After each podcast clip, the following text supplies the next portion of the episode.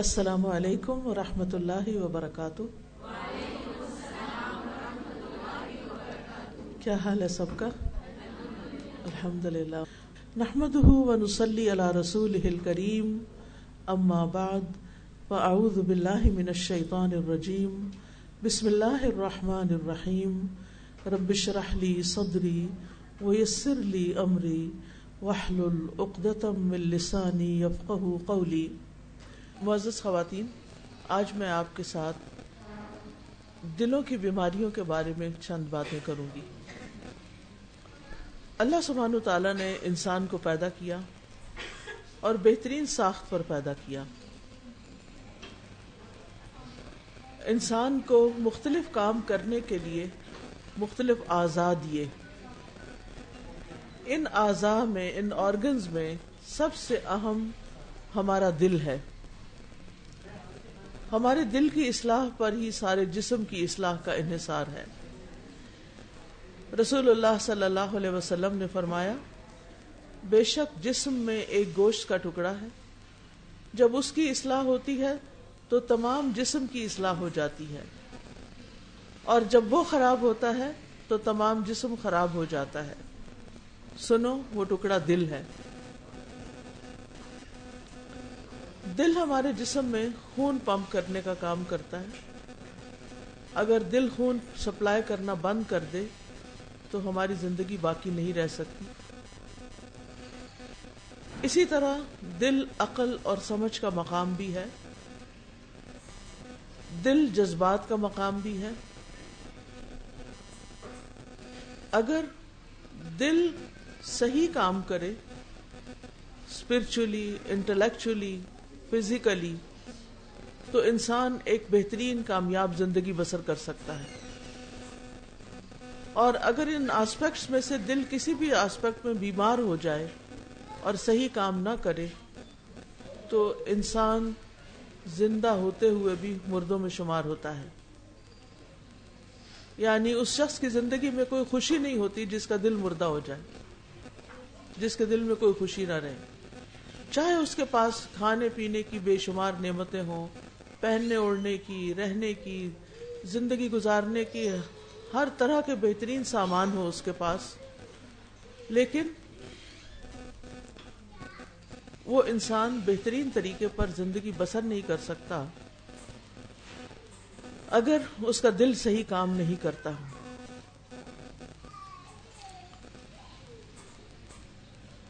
دل ایمان کا مقام بھی ہے، کفر بھی دل میں ہوتا ہے، نفاق بھی دل میں ہوتا ہے، شرک بھی دل میں ہوتا ہے۔ اس کے برعکس تقوا کا مقام بھی دل ہے، اخلاص کا مقام بھی دل ہے، توکل اور انابت کی جگہ بھی دل ہے۔ تو دل بیک وقت بہت سے کام کر رہا ہوتا ہے۔ اس لیے دل کی صحت بہت ضروری ہے۔ اور اگر دل بیمار ہو جائے تو انسان صحیح طور پر کام نہیں کر سکتا۔ وہی الہی کا نزول بھی دل پر ہوا۔ اللہ تعالیٰ فرماتے ہیں وہ ان تنزیل رب العالمین نزل به الروح الامین اللہ قلب کلی تکون من المنذرین اور بے شک یقیناً یہ رب العالمین کا نازل کردہ ہے، جسے روح الامین لے کر آپ کے دل پہ نازل ہوئے، تاکہ آپ ڈرانے والوں میں شامل ہو جائیں۔ اور ایمان کی درستگی کا انحصار بھی ہمارے دل کی درستگی پر ہے۔ رسول اللہ صلی اللہ علیہ وسلم نے فرمایا، کسی انسان کا ایمان درست نہیں ہو سکتا جب تک اس کا دل درست نہ ہو۔ اور دل درست نہیں ہو سکتا جب تک کہ زبان درست نہ ہو۔ تو اس سے یہ پتہ چلتا ہے کہ زبان کا بھی دل کے بعد زبان کا ہماری زندگی میں ایک اہم کردار ہے۔ اگر ہم زبان سے اچھی باتیں نکالیں تو ان کے اچھے اثرات ہم ہی پر آتے ہیں اور اگر ہم زبان سے بری باتیں نکالیں تو وہ بھی ہمیں ہی کو بھگتنی پڑتی ہیں۔ دل ہی کی بنا پر اللہ تعالیٰ نے بندوں کو چنا ہے۔ عبداللہ بن مسعود کہتے ہیں کہ اللہ تعالیٰ نے اپنے بندوں کے دلوں پر نظر فرمائی تو سب سے بہترین دل قلب محمد کو پایا، صلی اللہ علیہ وسلم۔ تو انہیں اپنی رسالت کے لیے منتخب کر لیا۔ اس کے بعد جو دیکھا تو اصحاب محمد صلی اللہ علیہ وسلم کا دل تمام انسانوں میں سے بہترین تھا۔ تو انہیں اپنے حبیب، اپنے محبوب محمد صلی اللہ علیہ وسلم کا ساتھی بنا دیا۔ انہیں نبی کا وزیر بنا دیا۔ اللہ سبحانہ و تعالیٰ بھی نہ ہماری شکل و صورت دیکھتے ہیں، نہ ہمارا مال دیکھتے ہیں۔ شکل اللہ نے خود بنائی ہے، مال بھی اللہ نے دیا ہے۔ لیکن وہ ہمارا دل دیکھتے ہیں کہ ہمارے دل میں کس قسم کے خیالات ہیں، وہاں ایمان کا کیا حال ہے، تقوی کا کیا حال ہے، وہاں اطمینان کا کیا حال ہے۔ اور اگر دل بہترین ہو تو اللہ سبحانہ و تعالیٰ اس نیت اس دل کی سوچ، احساس، شوق، محبت، انس، اس کی وجہ سے پھر انسان کو نیکیوں کے بھی بہترین مواقع عطا کرتے ہیں۔ اس لیے ہمارا دشمن ابلیس بھی ہمارے دل پر ہی حملہ آور ہوتا ہے۔ ابن قیم رحمہ اللہ کہتے ہیں، جب اللہ کے دشمن ابلیس کو یہ علم ہوا کہ دل ہی پر ہر چیز کا دار و مدار ہے اور اسی پر ہر چیز کا سہارا ہے، تو اس نے وسوسوں کے ساتھ اس پر فوجوں اور لاؤ لشکر کی چڑھائی کر دی اور اس کی طرف مختلف خواہشات کو لے آیا۔ یعنی جتنا ہمارے جسم میں یا ہماری شخصیت کے اندر دل کی اہمیت تھی، تو ابلیس نے بھی اسی کو ٹارگٹ کیا۔ ابلیس ہاتھوں میں نہیں آتا، ابلیس پاؤں میں نہیں آتا، وہ دل میں آتا ہے۔ دل کو کنٹرول کرتا ہے اور پھر ہاتھ پاؤں سارے اس کے پیچھے لگ جاتے ہیں۔ وہی کام کرنے لگتے ہیں جیسے وہ پھر انسان کا دل چاہتا ہے۔ وہ کہتے ہیں کہ اس کے لیے سرات مستقیم سے روکنے والے اقوال اور اعمال مزین کیے۔ یعنی دل کے اندر چونکہ جذبات بھی ہیں، خیالات بھی ہیں، احساسات بھی ہیں لہذا ابلیس نے انسان کے لیے ایسے خیالات، ایسے جذبات، ایسے احساسات کو مزین کر دیا، خوبصورت بنا دیا کہ جو انسان کو سیدھے رستے سے روک دے۔ اور گمراہی کے ایسے اسباب کے ساتھ مدد دی جو توفیق کے اسباب کو کاٹ دیتے ہیں۔ تو بات یہ ہے کہ اگر دل شیطان کے قبضے میں آ جائے تو پھر انسان کے لیے ہدایت پانا مشکل ہو جاتا ہے۔ کیونکہ دل ہی نیکی اور بدی کو پہچاننے کا آلہ ہے۔ اور اگر شیطان اپنے وسوسوں کے ذریعے اس پہچان کو دھندلا کر دے تو پھر انسان کے لیے صحیح رستے کا انتخاب مشکل ہو جاتا ہے۔ وابسا کہتے ہیں، میں رسول اللہ صلی اللہ علیہ وسلم کے پاس آیا تو آپ نے فرمایا، تم نیکی کے بارے میں پوچھنے آئے ہو؟ میں نے کہا جی ہاں۔ تو آپ نے فرمایا، اپنے دل سے پوچھو۔ نیکی وہ ہے جس سے تمہارا نفس مطمئن ہو، دل مطمئن ہو۔ اور گناہ وہ ہے جو تمہارے دل میں کھٹ کے تمہارا سینہ اس کے بارے میں متردد ہو۔ چاہے لوگ تمہیں فتوا دیں اور بار بار فتوا دیں کہ تم یہ کام کر سکتے ہو، لیکن انسان کا دل جو ہے وہ زیادہ بڑا گواہ ہوتا ہے۔ اس لیے دل کا صاف ہونا، نیکی کو نیکی کے طور پہ پہچاننا، برائی کو برائی سمجھنا، یہ نہایت ضروری ہے۔ اگر دل کا آئینہ کرسٹل کلیئر نہیں ہوگا، دھندلا جائے گا، تو نیکی کی پہچان بھی مشکل ہو جائے گی۔ ہو سکتا ہے کہ آپ نیکی کو نیکی ہی نہ سمجھیں۔ اور برائی کو یا مشکوک معاملات کو نیکی سمجھ کے کر لیں۔ ان سب باتوں کے ساتھ یہ بھی یاد رکھنا چاہیے کہ بندوں کے دل اللہ کے ہاتھ میں ہیں، دو انگلیوں کے درمیان ہیں۔ وہ جدھر چاہے ان کو موڑ سکتا ہے۔ اس لیے ہمیشہ اللہ تعالیٰ سے دل کی درستگی کی دعا کرتے رہنا چاہیے۔ اور ربنا لا تزغ قلوبنا بعد اذ هديتنا اللہ تو ہمارے دلوں کو ٹیڑھا نہ کرنا ہی ہمارے گناہوں کی وجہ سے ہمارے دلوں کو ٹیڑھا نہ کر دینا، اس کے بعد کہ تو نے ہمیں ہدایت دی۔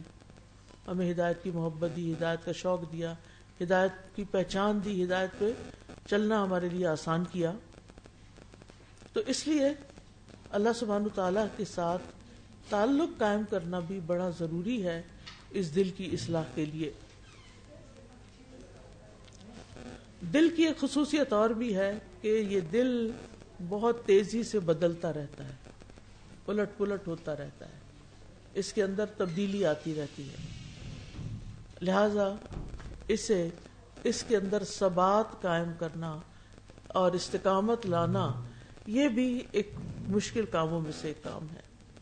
کہ کسی چیز پر انسان کا دل ٹھہر جائے، اس کے اندر ایک یقین کی کیفیت پیدا ہو جائے اور انسان بھٹکنے سے بچ جائے۔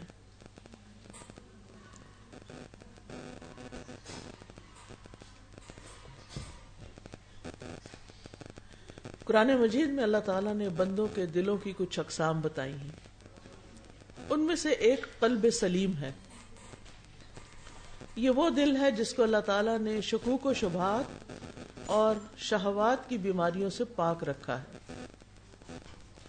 اور اللہ نے ہمیں حکم دیا ہے کہ جب ہم اللہ تعالیٰ کے ساتھ ملاقات کریں تو اس دن ہمیں ہمارا دل پاک ہونا چاہیے۔ قلب سلیم ہونا چاہیے۔ کیونکہ اللہ تعالیٰ کے ہاں کوئی اور چیز فائدہ نہیں دے گی، نہ مال، نہ بیٹے، جن کے پیچھے ہم بھاگتے رہتے ہیں۔ یوم لا ينفع مال ولا بنون الا من اتى الله بقلب سلیم۔ جس دن مال اور بیٹے کام نہیں آئیں گے، مگر جو اللہ کے پاس سلامت دل کے ساتھ آیا یعنی جو سلامت دل لے کر آیا، وہ فائدے میں رہے گا۔ اس لیے ہمیں اپنی زندگی میں اپنے دل کے بارے میں سب سے زیادہ فکر مند ہونا چاہیے کہ اس کی سٹیٹ یا اس کی حالت کیا ہے۔ کیونکہ موت کے وقت دل کی جو کیفیت ہوگی، اسی کے ساتھ انسان کو فوت کر لیا جائے گا۔ پھر وہ تبدیل نہیں ہوگی۔ پھر وہ قبر میں بھی اور حشر میں بھی اور دنیا کے بعد آخرت میں بھی اسی طرح رہے گا۔ اس لیے بہت ضروری ہے کہ ہم اپنے دل کو یعنی قلب کو قلب سلیم بنائیں۔ اللہ سبحانہ تعالیٰ نے ابراہیم علیہ السلام کی صفت بیان کی ہے اور اس میں فرمایا ہے کہ اس جا اربہ اس جا اربہ بقلب سلیم، جب وہ اپنے رب کے پاس سلامت دل کے ساتھ آیا۔ تو قلب سلیم کون سا دل ہوتا ہے جس کو ابراہیم علیہ السلام کی صفت بتائی گئی۔ وہ اللہ سے ڈرنے والا ہوتا ہے، لیکن صرف ڈر نہیں ہوتا اس میں، اللہ سے محبت بھی ہوتی ہے۔ اس محبت کی وجہ سے اس انسان کو ہر اس چیز سے محبت ہو جاتی ہے جو جس سے اللہ تعالی محبت کرتا ہے۔ یعنی نیکی کے کاموں میں رغبت ہونے لگتی ہے اور گناہوں سے انسان بچنا شروع کر دیتا ہے۔ پھر اسی طرح قلب سلیم حسد، بغض، کینے وغیرہ سے بھی پاک ہوتا ہے۔ یہ دل مخلوق سے محبت کرتا ہے۔ اپنی ذات پر دوسروں کو ترجیح دینے والا ہے۔ معاف کرنا اس کے لیے بہت آسان ہوتا ہے۔ اور کثرت کثرت سے اللہ کو یاد کرتا ہے۔ کہیں پر بھی ہو، وہ اپنے رب کو نہیں بھولتا۔ یہ نشانیاں ہیں، یہ علامات ہیں قلب سلیم کی۔ تو پہلا دل کون سا ہو گیا؟ قلب سلیم، سلامت دل۔ کس کس چیز سے سلامت؟ حسد، بغض کینا سے۔ جی ہاں۔ شکوک و شبہات سے، شہوات سے، شرک سے، نفاق سے۔ اور قلب سلیم کی جو خوبیاں ہیں اور صفات ہیں کہ وہ دل اللہ سے ڈرنے والا ہوتا ہے۔ اللہ کا ڈر ہوتا ہے اس دل میں۔ اور وہ ہر وقت یہ دیکھتا ہے، یہ چاہتا ہے کہ میرا رب مجھ سے کیا چاہتا ہے۔ مجھے اپنی زندگی کو اس کے مطابق موڑنا ہے۔ کیونکہ دل کی بہت سی خواہشات ہوتی ہیں۔ دل دل کے اندر دنیا کی، دنیا کے نقصان کا بھی خوف ہوتا ہے۔ تو ہمیں اللہ سے ملاقات سے پہلے اپنے دل کو قلب سلیم بنانا ہے۔ کیونکہ اس دن مال اور بیٹے کام نہیں آئیں گے، بلکہ قلب سلیم ہی کام آئے گا۔ دوسرا دل جس کا ذکر قرآن مجید میں کیا گیا ہے، وہ بیمار دل ہے۔ بیمار۔ ایک انسان پرفیکٹلی ہیلدی ہو سکتا ہے فزیکلی لیکن اس کا دل بیمار ہو سکتا ہے۔ اس کے بارے میں اللہ سبحانہ تعالیٰ نے خبر دی ہے قرآن مجید میں۔ فی قلوبہم مرض فزادہم اللہ مرضا۔ ان کے دلوں میں بیماری ہے اور اللہ نے ان کی بیماری کو اور بڑھا دیا ہے۔ تو دل، اس سے یہ پتا چلتا ہے کہ دل بیمار بھی ہوتا ہے اور اگر دل کا علاج نہ کیا جائے تو بیماری بڑھتی بھی جاتی ہے اور بالآخر دل مردہ ہو جاتا ہے، مر جاتا ہے۔ سخت ہو جاتا ہے۔ دل میں نجاست بھر جاتی ہے۔ تو تیسرا دل پھر آٹومیٹیکلی کون سا ہوا؟ مردہ دل۔ ایک ہے قلب سلیم صحت مند دل، سلامت دل۔ دوسرا ہے بیمار دل اور تیسرا ہے مردہ دل۔ مردہ دل جو ہے، یہ کافر کا دل ہوتا ہے۔ جس پر لیئرز چڑھ جاتی ہیں، کفر کی شکوک و شبہات کی اندھیروں کی۔ جیسے قرآن مجید میں آتا وقول قلوب نا غلف۔ بنی اسرائیل اسلام کیوں نہیں قبول انہوں نے کیا تھا؟ پروفٹ کو کیوں نہیں مانا تھا جبکہ اتنے واضح دلائل تھے؟ دل مردہ تھا۔ دل نے نہیں مانا۔ تو اللہ تعالیٰ نے ان کے گناہوں کی وجہ سے ان کے دلوں پر مہر لگا دی تھی کہ اب یہ ایمان نہیں لائیں گے۔ اور ایسے ہی دلوں کو سنگ دل بھی کہا گیا ہے۔ سخت دل، پتھر دل۔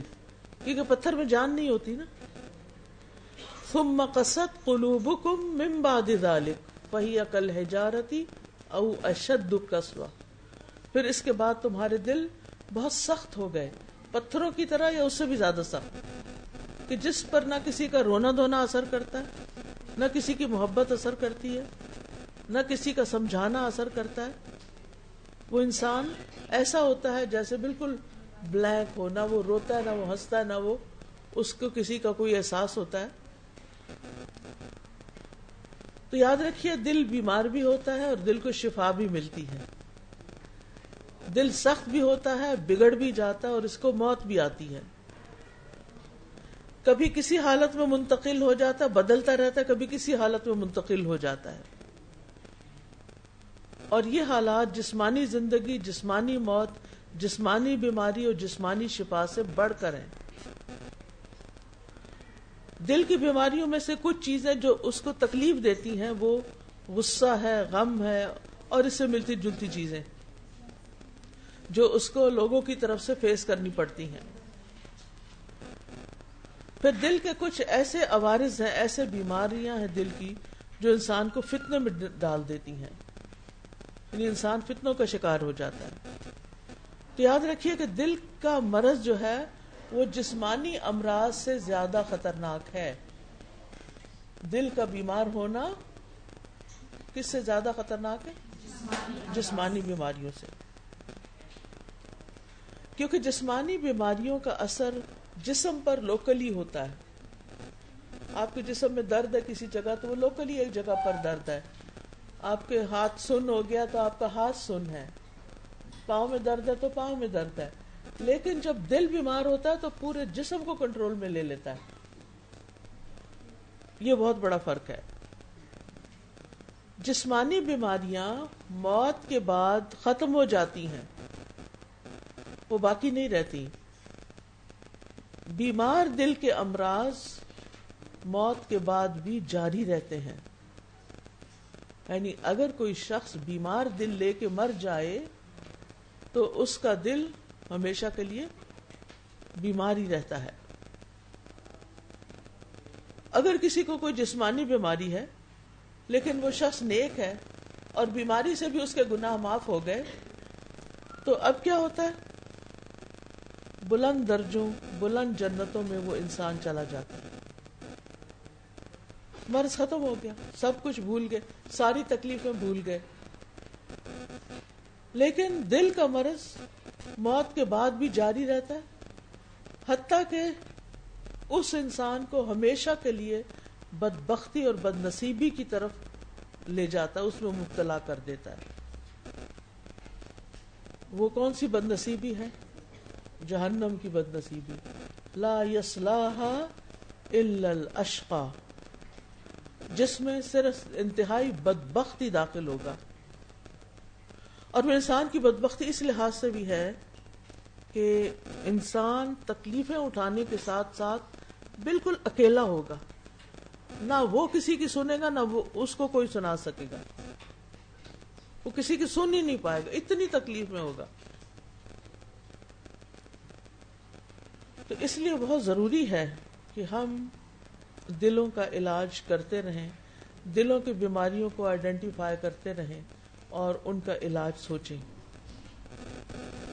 ابن قیم کہتے ہیں کہ دلوں کی دو، دلوں کی بیماریوں کی دو بڑی اقسام ہیں۔ ایک ہے مرض الشبہات، شکوک و شبہات کی بیماری، اور دوسرے ہے مرض الشہوات، خواہشات کی بیماری۔ جہاں تک شکوک و شبہات کی بیماری کا تعلق ہے، تو اس میں نفاق آتا ہے۔ نفاق کیا ہوتا ہے؟ خیر ظاہر کرنا، شر کو چھپانا۔ کفر چھپا جانا، ایمان ظاہر کرنا بظاہر۔ تو یہ بھی نفاق اکبر بھی ہوتا ہے، نفاق اصغر بھی ہوتا ہے۔ نفاق اصغر جو ہے، وہ اخلاق میں نفاق ہے۔ اور ایسا انسان اپنے نفاق کے لیے منافقین کے اخلاق کو اختیار کرتا ہے۔ یعنی اخلاق یا ظاہری اس کی صفات پھر منافقین جیسی ہو جاتی ہیں۔ تو سب سے پہلی بیماری جو دلوں کو لاحق ہوتی ہے، جس سے خرابی شروع ہوتی ہے اور پھر وہ پھیلتی چلی جاتی ہے، وہ ہے شک و شبہ کی بیماری۔ شکوک و شبہات کی بیماری۔ کس چیز میں شک؟ اللہ تعالی کی وجود میں شک۔ دانیہ تو بعد میں آتی ہے، وجود پہلے آتا ہے۔ وجود میں شک۔ کیا آج ایسے لوگ ہیں جو اللہ کے وجود میں شک کرتے، اللہ کی ذات میں شک کرتے؟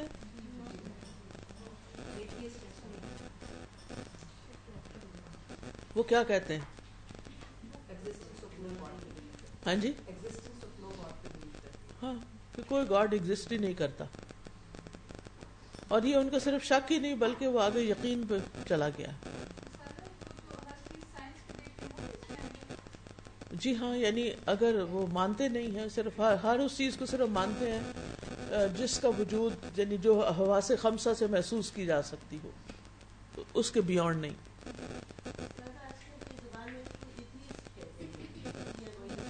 جی ہاں۔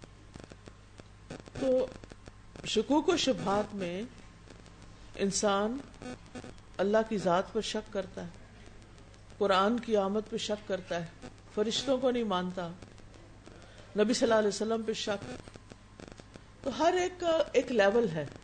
کوئی تو سرے سے ہی شک میں ہے کہ اللہ ہے ہی نہیں۔ کوئی مانتے ہیں، لیکن وہ کہتے ہیں کہ اللہ تعالیٰ کو اتنی ضرورت نہیں تھی کہ بندوں کو چھوٹی چھوٹی چھوٹی باتیں بتائیں۔ تو یہ وہی وغیرہ کا کوئی سلسلہ نہیں ہے۔ ان میں سے کچھ قرآن کو پھر بھی مان لیتے ہیں، لیکن سنت کو نہیں مانتے۔ کس میں ہے نا لوگوں کی شکوک و شبہات کی؟ ان کے ذہنوں میں خلل ہے، شیطان نے وسو سے ڈال دیے ہیں۔ یاد رکھیے جس سے شروع میں نے بتایا تھا نا کہ ہر بیماری کی جڑ جو ہے نا، وہ شیطان ہے۔ پیچھے۔ کہ وہ انسان کو وسو سے ڈالتا ہے، لہذا انسان ان وسوسوں کے مطابق پھر بعض اوقات ایکٹ کرنے لگتا ہے۔ کیونکہ جو چیز بار بار آپ کے دل میں آ رہی ہے جیسے سوئسائڈ ہے، کیوں سوئسائڈ کر لیتے ہیں لوگ؟ کیونکہ ان کے دل میں بار بار خیال آ رہا ہوتا ہے۔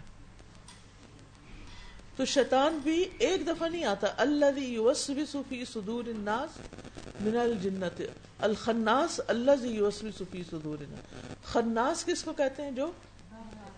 بار بار آتا ہے، پلٹ پلٹ کے آتا ہے۔ یعنی آپ ادھر سے نکلنے لگتے ہیں وسوسے سے یا اس کی پھیلائی ہوئی نجاست سے، وہ دوبارہ آ جاتا ہے، کسی اور رنگ میں آ جاتا ہے، کسی انسان کو اس سے باہر نہیں نکلنے دیتا۔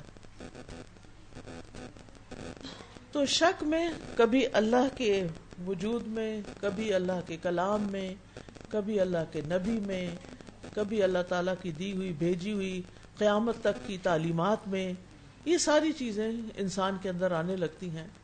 اور انسان ایک عجب کشمکش کا شکار ہو جاتا ہے۔ پھر آپ دیکھیے، دل جب بگڑتا ہے اور دل بیمار ہوتا ہے، تو اس میں اس کے اندر یہ صلاحیت نہیں رہتی کہ وہ چیزوں کو ان کی حقیقت پر دیکھ سکے۔ چیز کچھ ہوتی ہے، وہ اس کو کچھ اور نظر آ رہی ہوتی ہے۔ یعنی اللہ تعالی کی بنائی ہوئی چیزیں جس کام کے لیے ہوتی ہیں، وہ اس کام میں نہیں ان کو لاتا، بلکہ ان کو کسی اور کام میں لگا دیتا ہے۔ دنیا کے بارے میں انسان کے اندر فساد پیدا کرتا ہے، چیزوں کو ان کی حقیقت پر نہ دکھا کر، اور پھر اس کے ساتھ ساتھ آخرت آخرت کے بارے میں یعنی دلوں کے امراض میں سے ایک اہم مرض فساد تصور ہے، تصور کا فساد امیجنیشن کا فساد، کہ ہر چیز کو الٹا امیجن کر لینا، الٹا سوچنا، صحیح نہ سوچنا۔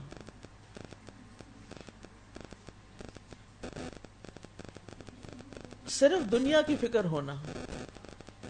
ساری قوتیں دنیا میں لگا دینا۔ اور پھر اسی طرح حق کو باطل دیکھنا اور باطل کو حق دیکھنا بھی دل کی بیماری ہے۔ اسی لیے ہم دعا کرتے ہیں نا اللہ ارن الحق حقا ورزقنا اتباع و ارن الباطل باطلا ورزقنا اجتنابا اللہ ہمیں حق کو حق دکھا اور بات اور اس کا اتباع کرنے کی توفیق دے، اس کی پیروی کر سکوں۔ اور باطل کو باطل دکھا اور مجھے اس کی پیروی سے بچا۔ اور اس کے آگے بھی ہے دعا۔ ولا تجعلہ ملتبسا علینا فنضل۔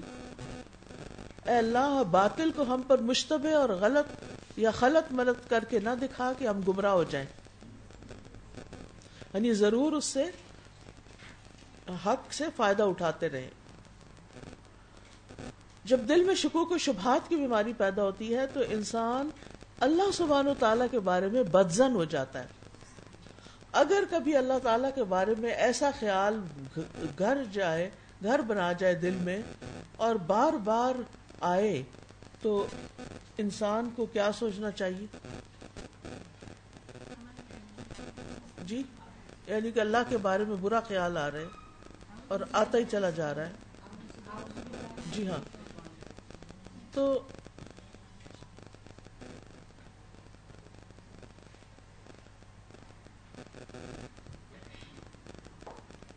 تقدیر کے فیصلوں کو انسان قبول نہیں کرتا۔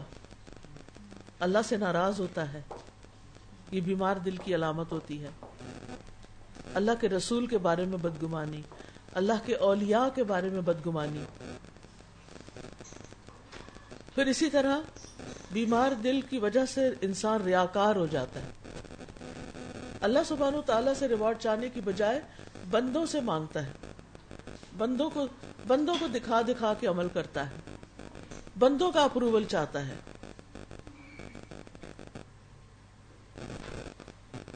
پھر اسی طرح اللہ کی محبت سے زیادہ بندوں کی محبت اور ہر طرح کے لوگوں کی محبت اس کے دل پہ چھا جاتی ہے۔ اور بعض اوقات حقائق کو ان کے اصل پہ نہیں دیکھتا، سچ کو جھوٹ دیکھتا، جھوٹ کو سچ دیکھتا چیز اس کی حقیقت پر نہیں دیکھ پاتا۔ کیا چیز مجھے فائدہ دے گی، کیا نقصان دے گی، انسان کو پتہ ہی نہیں چلتا۔ یہ بیمار دل کی علامت ہے۔ پھر جب دل بیمار ہوتا ہے تو دوسری بڑی بیماری یعنی ایک لگی شکوک و شبہات کی، ان شکوک و شبہات کی وجہ سے اور بہت سی خرابیاں پیدا ہو گئی اور دوسری ہے خواہشات کی بیماری، شہوات کی۔ اس سے مراد ہر وہ بیماری ہے جو خواہش نفس پر مشتمل ہو۔ مثلا سرداری اور قیادت، لیڈرشپ کی چاہت کہ اس کا یہی دل چاہتا ہے کہ چاہے وہ کچھ بھی کر لے لیکن اس کو بڑا مان لیا جائے۔ اور پھر کیا ہوتا ہے کہ وقت کے ساتھ ساتھ اس کے اندر یہ چیز اور اسٹرانگ ہوتی چلی جاتی ہے، اگر وہ اس کا علاج نہیں کرتا۔ پھر شہرت کی محبت پڑ جاتی ہے کہ اتنے لوگوں میں میں مشہور ہو جاؤں۔ پھر دنیا کی محبت میں گرفتار ہو جاتا ہے انسان۔ تو خواہشات، ہر وہ چیز جو انسان کے دل میں جگہ بنا لے اور انسان چاہے کہ وہ اس کے پاس ہو۔ تو اب دیکھیے کہ جب انسان خواہشات میں مبتلا ہوتا ہے، تو پھر اللہ تعالیٰ سے بہت دور ہو جاتا ہے، کیونکہ بیمار دل ہوتا ہے۔ اور اس میں کئی طرح کے فتنے جنم لیتے ہیں۔ جیسے عورتوں کا فتنہ۔ جب انسان کے دل میں عورت کی خواہش پیدا ہو جاتی کسی مرد کے دل میں، تو وہ ہر طریقہ اختیار کرتا ہے اس تک رسائی حاصل کرنے کا۔ اور پھر کسی بھی شرعی حد کے پاس رکے بغیر وہ صرف اور صرف اپنی خواہش کو پورا کرنا چاہتا ہے۔ پھر اسی طرح محبت کا فتنہ اور اس میں انسان اللہ سے بڑھ کے دوسروں کو محبت دینے لگتا ہے اللہ سے بڑھ کر اوروں کو چاہتا ہے۔ ابن تیمیہ کہتے ہیں کہ عشق ایک نفسیاتی بیماری ہے، اور اگر یہ شدت اختیار کر جائے تو اس سے جسم بھی متاثر ہوتا ہے اور یہ ایک جسمانی بیماری بھی بن جاتی ہے۔ یا تو وہ دماغی بیماریوں کی شکل اختیار کر لیتی ہے، جن کے بارے میں کہا جاتا ہے کہ وہ وسوسوں کی وجہ سے جنم لیتی ہیں، یا پھر وہ جسمانی بیماری بن جاتی ہے، جیسے کہ کمزوری دبلا پن اور اسی طرح کے مسائل۔ پھر تکبر کی شہوت۔ یہ خواہش دل میں ہونا کہ میں سب سے بڑا بن جاؤں، میرا نام سب سے آگے ہو۔ لوگ مجھے بہت اچھا سمجھیں۔ تو تکبر ہے کیا؟ تکبر لوگوں کو حقیق سمجھنا اور اپنا سر اور اس کے ساتھ ساتھ حق کا انکار کرنا۔ پھر آپ دیکھیے کہ حسد کی شہوت اور لوگوں کے پاس جو ہے اس کی خواہش کہ جو اس کے پاس ہے وہ مجھے مل جائے اور اس سے ہٹ جائے، اس سے چلا جائے۔ اور یہ ایمان کے منافی چیزیں ہیں۔ پھر اسی طرح ظلم و ستم کی شہوت بھی ہوتی ہے انسان کے اندر کہ وہ چاہتا ہے کہ دوسروں کو برا بھلا کہے، گالیاں دے، غیبت کرے، چغل خوری کرے، فساد ڈلوائے اور لوگوں کے مالوں کو لوٹتا جائے وہ پیچھے پیچھے۔ پھر اسی طرح نبی صلی اللہ علیہ وسلم نے فرمایا، ان قریب میری امت کو بھی پچھلی امتوں کی بیماری لگ جائے گی۔ صحابہ نے کہا، اللہ کے رسول، امتوں کی بیماری سے کیا مراد ہے؟ آپ نے فرمایا، اترانا، تکبر کرنا، زیادہ مال جمع کرنے کی ہرس رکھنا، دنیا میں فریب سے کام لینا، حسد کرنا، حتیٰ کہ بغاوت، ظلم دنیا میں عام ہو جائے۔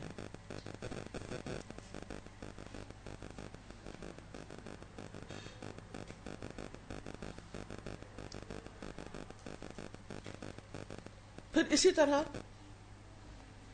یعنی اب آپ دیکھ رہے ہیں نا کہ سب سے پہلے دل دل کے اندر جو بیماریاں ہیں وہ کون کون سی ہیں؟ دو بڑی بیماریاں، ایک شکوک و شبہات کی اور ایک شہوات کی۔ شکوک و شبہات سے پھر نفاق جنم لیتا اور اس طرح کی، اور شہوات سے یہ حسد، بغض، نفرت، یہ ساری چیزیں جو ہیں ان میں انسان پڑ جاتا ہے۔ کچھ اور دیگر امراض بھی ہوتے ہیں دل کے جس کی وجہ، جو جیسے غفلت کرنا، سستی۔ اچھا کر لیں گے، کر لیں گے۔ کسی کام کو وقت پہ کر کے نہ دینا۔ پھر اپنے معاملات کو اللہ کے سپورٹ نہ کرنا، بس سر پہ چڑھا لینا۔ کوئی مسئلہ زندگی میں پیش آیا نہیں کہ وہ ہر وقت کا رونا دھونا شروع ہو گیا۔ اس کو اللہ کے حوالے نہیں کیا۔ اور یہ بہت ضروری ہے کہ انسان مشکل معاملات میں اللہ پر توکل کرے۔ توکل ایک عبادت ہے۔ توکل کو معمولی چیز نہیں ہے۔ لیکن عموماً ہم توکل اختیار نہیں کرتے۔ کیوں نہیں کرتے؟ ہاں اللہ پہ یقین نہیں، ہم ہر چیز سمجھتے ہیں، ہم کر سکتے ہیں، اپنے اوپر لے لیتے ہیں کہ میں کروں گا۔ فلاں ڈاکٹر کرے گا، فلاں حکیم کرے گا، فلاں کرے گا، فلاں کرے گا۔ ٹھیک ہے، انسان کو اسباب اختیار کرنے چاہیے، لیکن دل میں ایک ہی بات رہنی چاہیے۔ کہ صحت تو میرا رب ہی دے گا۔ کام تو اسی نے ٹھیک کرنا ہے۔ اسباب میں اختیار کر رہی ہوں، لیکن میرے ہاتھ میں نہیں ہے۔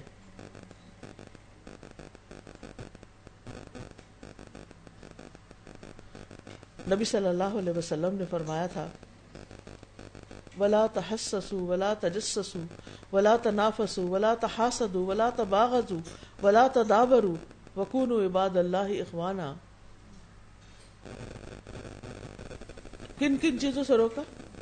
بدگمانی سے، حسد سے، تجسس سے، ایک دوسرے کے مقابلے سے، اور حسد کرنے سے، اور بکس کرنے سے، اور ایک دوسرے سے پیٹ پھیر جانا یعنی ناراض رہنا۔ جی؟ ہاں؟ لوگوں کی ٹو میں رہنا، بالکل۔ دوسروں کے ایپ تلاش کرنا۔ دوسروں کے ظاہری ایپ کے علاوہ باطنی ایپ تلاش کرنا، تو ہمیں ان تمام چیزوں سے بچنا ہوگا اگر ہم چاہتے ہیں ہمارے دلوں کی اصلاح ہو جائے۔ اور اس میں خاص طور پر برے خیالات سوئے زن اللہ کے بارے میں برا سوچنا کہ اس نے ایسا کیوں کیا ہے؟ یہ نہیں ہونا چاہیے تھا۔ یعنی تقدیر کا جب کوئی فیصلہ سامنے آتا ہے اور انسان کو برا لگتا ہے، تو انسان یہ نہیں سوچتا کہ اس میں میرا بھی کچھ قصور ہو سکتا ہے، فوراً اللہ تعالیٰ کو بلیم کرنے لگتا ہے۔ تو دل کو بیمار کیا چیزیں پھر کرتی ہیں؟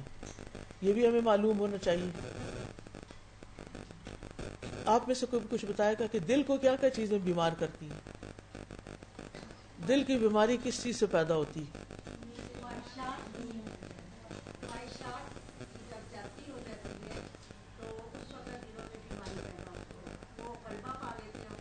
تو بیمار ہوتا ہے، دل تو وہ غلبہ پا سکتی ہے۔ اگر دل صحیح ہو، تو وہ غلبہ پا ہی نہیں سکتی۔ یس گڈ گڈ آنسر اللہ کی آیات سے اعراض۔ اللہ کی آیات سے دوری۔ اللہ کی کتاب کو نہ پڑھنا، قرآن کو نہ سمجھنا، اس میں غور و فکر نہ کرنا، یہ کیا ہے دراصل؟ اللہ کی آیات سے منہ پھیر لینا۔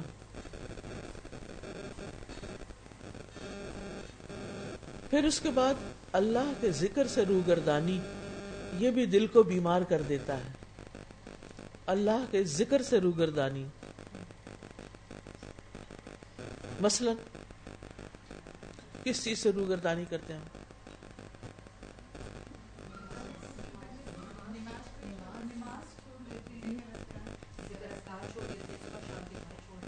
جی۔ یعنی ذکر کی جتنی بھی قسمیں ہیں جو ہمارے فائدے کے لیے بتائی گئی ہیں، اور کامیاب مومنوں کی صفت کیا؟ وزاکرین اللہ کثیر وزاکرات کہ جن کے لیے اللہ نے اجر عظیم تیار کیا، اجر کریم تیار کیا، وہ وہ لوگ ہیں جو اللہ کو ہر آن یاد کرتے ہیں اور وہی کرتے ہیں جو اللہ تعالیٰ نے حکم دیا۔ گناہوں میں پڑ جانا، بالکل۔ خیر کے کاموں سے سستی کرنا، خیر کے کاموں سے سستی کرنا، فرائض سے پیچھے رہنا، فرض چھوڑ دینا۔ فرائض کون کون سے ہیں؟ پیچھے سے کوئی بتائے؟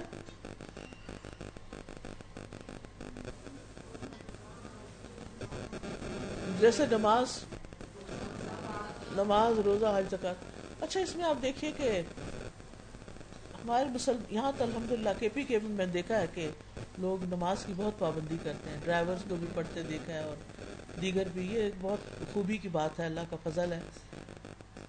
لیکن بہت سارے علاقوں میں مجھے جانے کا اتفاق ہوا۔ تو مغرب کی نماز کے وقت میں عموماً دیکھتی تھی کہ بازار بھرے میں وہ کسی کو فکر ہی نہیں ہے۔ اور وہ سارے مسافر تھوڑی ہوتے ہوں گے کہ جا کے جمع کر لیں گے اگر ٹھکانے پہ پہنچے گے۔ یعنی اتنی غفلت ہے نماز سے کہ انبلیویبل ہر دوسری خاتون یہی کہتی ہے، بچے نماز نہیں پڑھتے۔ تو یہ وہ انتہائی خطرناک چیز ہے۔ نماز کا جیسے نماز جیسا فرض ادا نہ کرے انسان، تو ہو ہی نہیں سکتا کہ دل میں گلٹ نہ پیدا ہو۔ پھر اسی طرح فتنے والی جگہوں پہ جا پہنچنا۔ فتنے والی جگہوں پہ بیٹھنا۔ فتنے والی جگہ کون سی ہوتی ہیں؟ بازار اور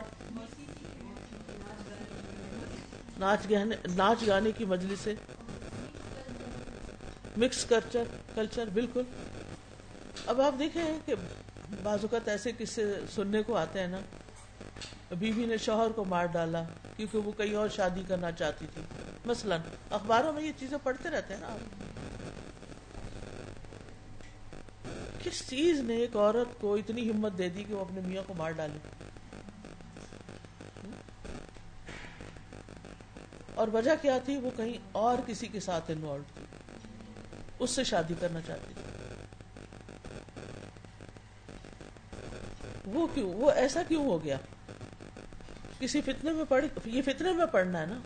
انسان کا اچھا بھلا اپنا گھر ہے، بچے ہیں، ہر زندگی کی نعمت ملی ہوئی ہے۔ اور انسان کو وہاں اس کا دل ہی نہیں لگ رہا، اس کو چین ہی نہیں ہے، اور وہ کسی اور مصیبت میں پڑ گئی ہے۔ تو یہ فتنے میں پڑھنا ہے، اس کو کہتے ہیں فتنے میں پڑھنا۔ اور پھر وہ خواہش اتنی شدید ہو گئی کہ حتیٰ کے قتل تک نوبت آ گئی۔ تو ایک دل ہوتا ہے سفید، بالکل صاف شفاف۔ تو ایسے دل کو جب تک زمین و آسمان باقی ہے، کوئی چیز نقصان نہیں دے سکتی۔ دوسرا دل جو مٹیالہ اور مٹی کے برتن کی طرح جھکا ہوا ہے، وہ نیکی کو نیکی نہیں پہچانے گا اور نہ برائی کو برائی جانے گا، مگر وہ جو اس کا نفس پسند کرے۔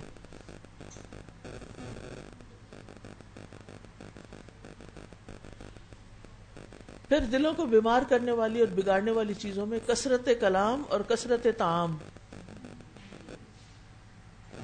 یہ دو چیزیں خرابی کرتی ہیں۔ ابن قیم کہتے ہیں، دلوں کو بگاڑنے والے پانچ امور ہیں۔ لوگوں سے بہت زیادہ گل مل کے رہنا یعنی ٹو مچ سوشلائزنگ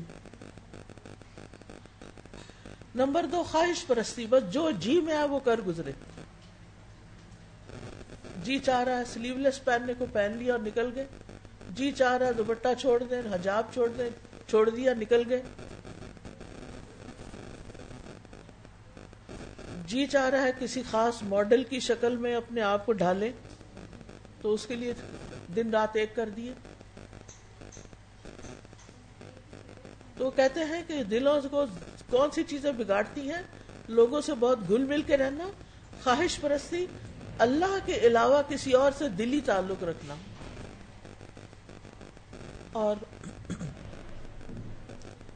اللہ کے علاوہ کسی اور سے دلی تعلق رکھنا۔ کیا اس کا مطلب یہ کہ اپنے ماں باپ سے، بہن بھائیوں سے، بچوں سے، عزیزوں سے انسان کو محبت نہیں ہونی چاہیے؟ جی ہاں۔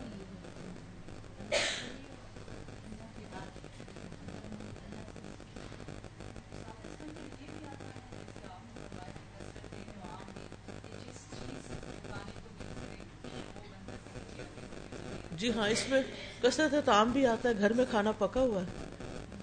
ایک چکر لگایا، کچن کا آج کیا پک رہا ہے؟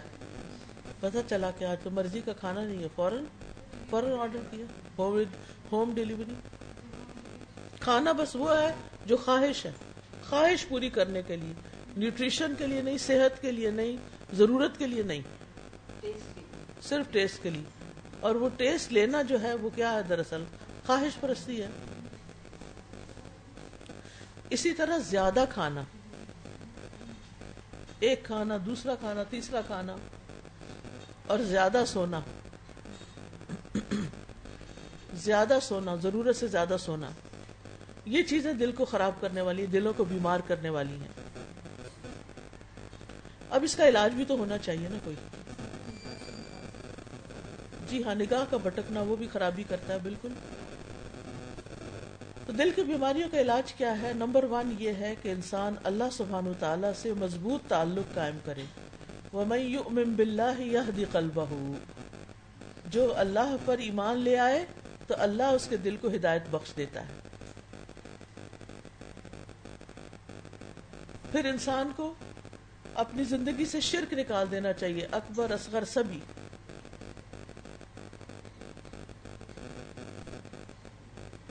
اپنی خواہش پرستی سے نکلنا چاہیے، اپنی غفلت سے نکلنا چاہیے۔ اور اس کے لیے بہترین چیز ہے فرائض کی ادائیگی۔ جب انسان فرائض ادا کرتا ہے اور صحیح طور پر انسان فرائض ادا کرتا ہے اور اس کے ساتھ ساتھ نوافل کا بھی اہتمام کرتا ہے، تو یہ جو مختلف بیماریاں ہیں، وہ اس سے دور ہونا شروع ہو جاتی ہیں۔ پھر حرام کے قریب نہ پھٹکنا۔ پھر تلاوت قرآن، کیونکہ قرآن شفا ہے۔ یہ گمراہی سے بھی شفا ہے، بیماری سے بھی شفا ہے۔ پھر توبہ استغفار کرنا۔ نبی صلی اللہ علیہ وسلم دن میں سو سے زیادہ بار استغفار کرتے تھے۔ پھر کثرت سے اللہ کا ذکر کرنا، صبر کرنا، خواہش پرستی سے بچنا۔ خوشحری کہتے ہیں، یقیناً شہوت اور اللہ کے لیے خالص ہونا دونوں اکٹھے نہیں ہو سکتے۔ اخلاص اسی وقت آئے گا، خالص خلوص اسی وقت آئے گا جب انسان شہوات سے نکلے گا۔ پھر شکر گزار رہنا۔ جتنے آپ شکر گزار رہتے ہیں، اتنا ہی دل کو فائدہ ہوتا ہے۔ اور دل تو نکل، شکر تو نکلتا ہی دل سے۔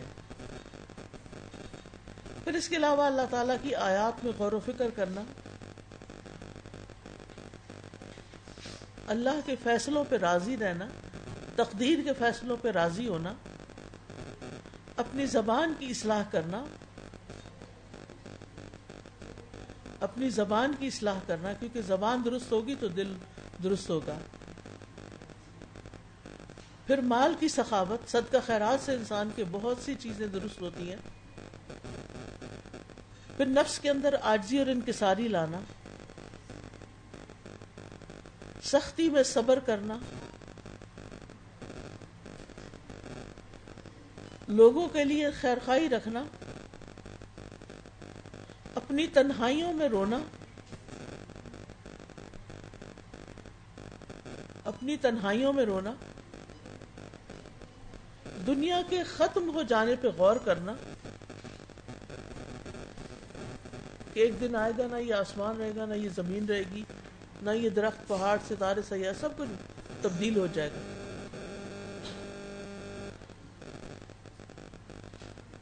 پھر دنیا کی چیزوں کو، دنیا کی بڑی بڑی ترقیوں کو عبرت کی نگاہ سے دیکھنا۔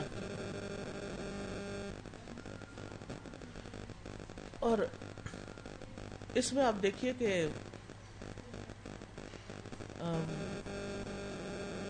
اگر انسان کو اللہ تعالیٰ ایسی نگاہ دے دے نا، تو یہ دل کی اصلاح کا کام بہت آسان ہو جاتا ہے۔ اور دلوں میں پھر کینہ اور حسد وغیرہ بھی نہیں پلتا۔ معاملات کو جلد نپٹا لینا چاہیے، آپس میں کلیئر کر لینا چاہیے۔ دلوں میں بدگمانیاں نہیں رکھنی چاہیے۔ پھر دعا کرنی چاہیے اللہ مہد قلبی وسدد لسانی وسلخ سخیمت صدری۔ کیونکہ اللہ کی مدد کے بغیر تو کچھ بھی نہیں ہو سکتا۔ پھر دل ٹیڑھا ہونے کی دعائیں بھی ہیں، وہ بھی پڑھتے رہنا پڑھتے رہنا جیسے ربنا، لا تزغ قلوبنا بعد اذ هديتنا وهب لنا من لدنك رحمة انك انت الوهاب پھر دوسرے مسلمانوں کے بارے میں دل صاف رکھنا اور اس کے لیے دعا کرنا۔ ربنا لا تجعلنا فی قلوبنا غلا للذین آمنوا۔ ربنا انك رؤوف رحیم اے ہمارے رب، ہمارے دلوں میں کوئی کو دورت نہ رہنے دے۔ اور ہمارے، اے ہمارے رب، تو بڑا ہی شفقت کرنے والا، بڑا ہی مہربان ہے۔ پھر اسی طرح دل میں نور پیدا کرنے کی دعا۔ دل سے میل کچیل دور کرنے کی دعا۔ اللہ مصرف القلوب صرف قلوبنا اللہ تعالی یا مقلب القلوب ثبت قلبی اللہ دین پھر دل کے شر سے پناہ مانگنا۔ اور دلوں کی تہارت کا اہتمام کرنا، اپنی بھی اور دوسروں کی بھی۔ پھر ایسے دل سے پناہ مانگنا جو اللہ سے اللہ سبحانہ تعالیٰ سے ڈرتا ہی نہ ہو، وہ کون سا دل ہے؟ بالکل۔ اور اللہ سے قلب سلیم کا سوال کرنا۔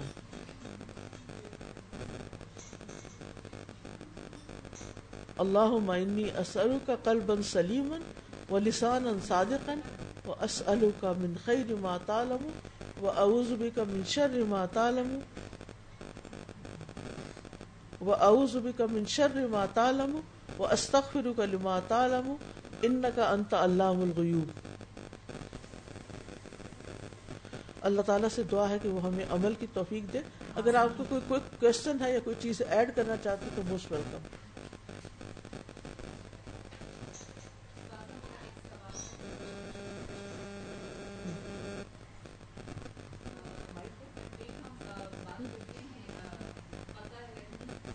جی جی۔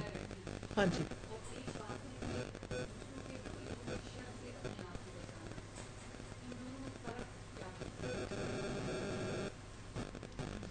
یعنی ایک ہے سلا رحمی وہ تو رشتوں کو جوڑ کے رکھنا ہے۔ ہاں اگر تو واقعی حقیقی کو خطرہ ہے، صرف وہم نہیں آپ کا، تو پھر ڈسٹینس پہ رہنا ضروری ہے۔ ہاں جی۔ جی۔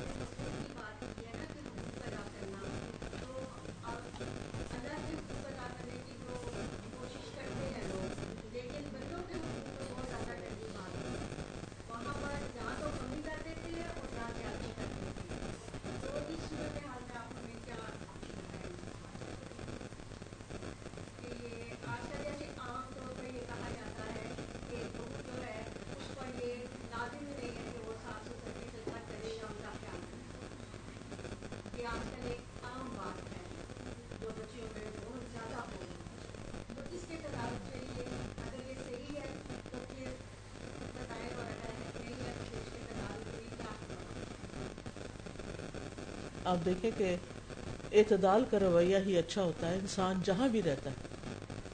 مثلا آپ کسی کے گھر گیسٹ بھی بن کے جاتے ہیں، تو گیسٹ کتنے دن کے لیے ہوتا ہے؟ تین دن کے لیے ہوتا ہے نا؟ اس کے بعد اس کے ساتھ کیسے ٹریٹ کیا جاتا ہے؟ جیسے گھر کا بنتا تو جو گھر میں رہتا ہے، اس کے اوپر یہ کیسے ہو سکتا ہے کہ گھر کی کوئی ذمہ داری نہ ہو اور وہ کسی بھی چیز میں انٹرسٹ نہ لے؟ اور وہ ہر کام کو یہ کہہ کے کہ یہ میری ذمہ داری نہیں چھوڑ دے۔